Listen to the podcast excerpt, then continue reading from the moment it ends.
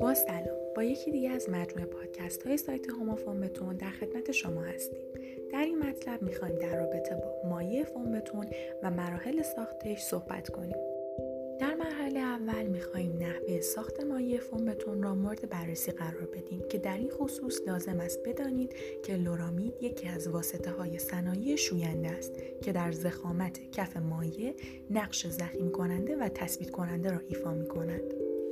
برای سنتز ماده از کوکونات فنی دی اتانول آمید اسید در حضور کاتالیزور استفاده می شود که این طرح بهترین شرایط واکنش را به ما خواهد داد.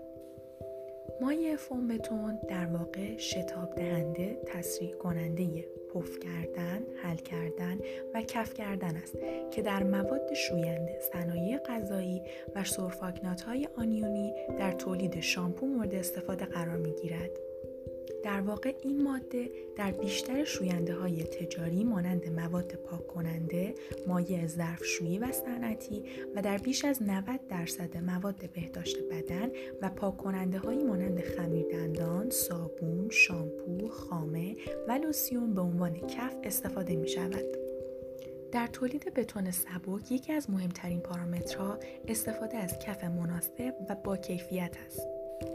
حباب های کف تولید شده باید از مقاومت مناسبی برخوردار بوده و در برابر نیروهای فیزیکی و شیمیایی ناشی از اختلاط با بتون و تخلیه در قالب پایدار بمانند.